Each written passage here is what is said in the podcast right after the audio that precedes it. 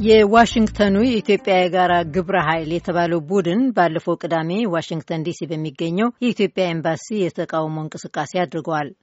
የተቃውሞ እንቅስቃሴውን ያካሄዱ ከነበሩ ሰዎች ሁለቱ ታስረዋል። ያነጋገራቸው አሉላ ከበደ ነው። ቀጥሎ ይቀርባል። የኢትዮጵያ ኤምባሲ ሆኖ ሽመልስ ለገሰ ባንዲራችን ከፍ አድርገው እያውለበለበ ነው። ፖሊሶቹ ያጀባል። ያዘው ኢትዮጵያን እየገደሉ መኖር አይቻልም። ዓለም ኢትዮጵያን እያስገደለ መኖር አይቻልም። ለዜና የበቃውንና በስፍራው የነበረውን ትዕይንት ከሚያሳየው በኢንተርኔት ከተሰራጨው የቪዲዮ ምስል የተወሰደ ድምፅ ነው ቀደም ብሎ የሰማችሁት። አመሰግናለሁ ለሰጠኝ እድል።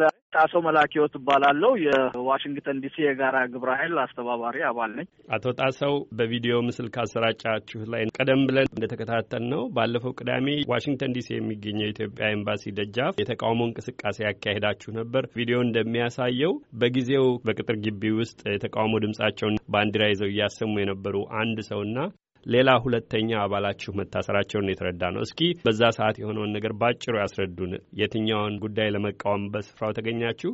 ምንስ ሆነ? እኛ እንግዲህ ኤምባሲው የሄድነው በወላይታ የልማት ማህበር የሚባል ድርጅት ወላይታ አካባቢ የሚኖሩ ማህበረሰቦችን እዚህ በሰሜን አሜሪካ ያሉትን በማሰባሰብ አገር ቤት ከገበሬው ላይ የተነጠቀ መሬት ለማከፋፈል እና የልማት ውይይት ለማድረግ የጠራው የሁለት ቀን ዝግጅት ነበረ እና የተጠራው ዝግጅት ከጭቁኑ ሕዝብ ላይ በተነጠቀ መሬት ለመከፋፈል ስለሆነ ያንን በመቃወም ድምፅ ለሌለው ወገን ድምፅ ለመሆን ነበረ በኤምባሲው የተገኘ ነው። በስፍራው በተገኛችሁበት ጊዜ ቀደም ብዬ እንደጠቆምኩት አንድ ሰው ድምጻቸውን ከፍ አድርገው ተቃውሟቸውን እያሰሙ ይታያሉ። የኢትዮጵያን ባንዲራ ይዘው ነው ግቢ ውስጥ የሚንቀሳቀሱት። ደንብ በመተላለፍ በፖሊሶች መታሰራቸውን ነው የተመለከትነው በዛው ቪዲዮ ምስል ላይ። እንዲሁም እርሳቸውን ከፖሊሶች እጅ ለማስለቀቅ ወይም ፖሊሶች እንዲለቋቸው ሲጠይቁ የነበሩ ሌላ ሰውም መታሰራቸውን ተመልክተናል። ማን እነኚህ ሰዎች? ያለው ሁኔታ ምን ይመስላል? ለምንስ ታሰሩ? የተነገራቸው የምታውቁት ካለ ያ ደንብ መተላለፍ የትኛው ይሆን? እንግዲህ በዛ በቦታው ላይ በነበርንበት ጊዜ አጋጣሚ ሰዎች ሲገቡ ሲከፈት ውስጥ አብረን በመግባት ባንዲራውን ለመቀየር ሙከራ አድርገን ነበር። ነገር ግን ባንዲራው በቁልፍ የተቆለፈ ስለሆነ ያንን ማድረግ ስላልተቻለ በግቢ ውስጥ ድምጻችንን ያሰማን ነበረ። በመጨረሻ ፖሊሶች መጥተው ከግቢው እንድንወጣ ስንጠይቅ የተፈጠረ ሁኔታ ነው አቶ ሽመልስ የተያዘው። አቶ ሽመልስ ከግቢ ውስጥ ሲወጣ እየተናገረ እንደሰማችሁት አገር ቤት እየተደረገ ባለው ጭቆና ብዙ ወገኖቻችን እየታሰሩ እኛም ደግሞ እዚህ ተካፋይ መሆናችንን ለማሳየት ሁም ብሎ ፈልጎ ያደረገው ነገር ነው። አንዱ የ activism እንግዲህ አንደኛው part ነው እንጂ ምንም ወንጀል የመስራት ወይ የምናምን አይደለም የተፈጠረው፣ ታስቦ የተደረገ ነገር ነው። ሁለተኛው ደግሞ አቶ ዮሐንስ ታከለ ነው። እሱ ደግሞ ውጭ ከወጣ በኋላ ያው ይዞት የነበረውን ፖሊስ እንዲለቀው እየጠየቀው በነበረበት ጊዜ በዛ ሁኔታ ላይ ነው እሱን የያዘው። አቶ ጣሰው ግብረ ኃይላችሁ በተለያዩ ጊዜያት ኢትዮጵያ ውስጥ የመብት ጥሰት ተፈጽመዋል ባላችሁባቸው በተደጋጋሚ ሰላማዊ ሰልፎችን በማስተባበር ስትወጡ ትታወቃላችሁ። በዚህ ሰላማዊ ሰልፋችሁ ከኢትዮጵያ ኤምባሲ እንዲሰጣችሁ የጠበቃችሁት መልስ ነበር? የተሰጠ ነገር አለ ወይስ ሂደቱ በዛው ተቋጨ? እኛ በመሰረቱ ወደዛ ስንሄድ ከነሱ ምንም አይነት መልስ ጠብቀን አይደለም። እንዲሰጡንም ጥያቄም አላቀረብንም።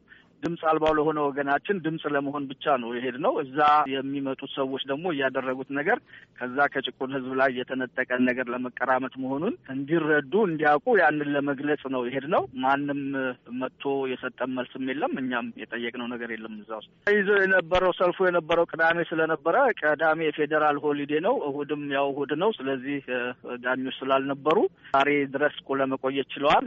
መጨረሻ ላይ ዛሬ ጠዋት court ሂደን እንደተነገረን ዮሐንስ ታከለ የተከሰሰበትን ውድቅ ተደርጎ ያው ዛሬ ከሰዓት በኋላ ቀኑ ሁለት ሰዓት ይለቀቃል። አቶ ሽመልስ ደግሞ ሰባት ሰዓት ላይ ቀጠሮ አለው ከዳኛ ጋር እንግዲህ court ይቀርባል። እሱ ደግሞ አቶ ጣሰው መላኬ ህይወት ዲሲ ግብረ ኃይል ከአስተባባሪዎቹ አንዱ፣ ለጊዜው አመሰግናለሁ። እግዜር ይስጥልኝ። እኔም አመሰግናለሁ ለተሰጠኝ እድል thank you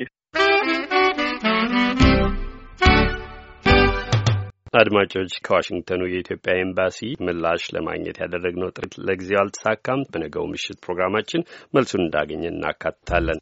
እንዲሁም ተቃውሞ እምቢተኝነትና አሁን የተከናወነውን መሰል እንቅስቃሴ አስመልክቶ ሌላ ቃለ ምልልስ ይዘናል። ሁለቱንም በነገው ምሽት እናቀርባለን።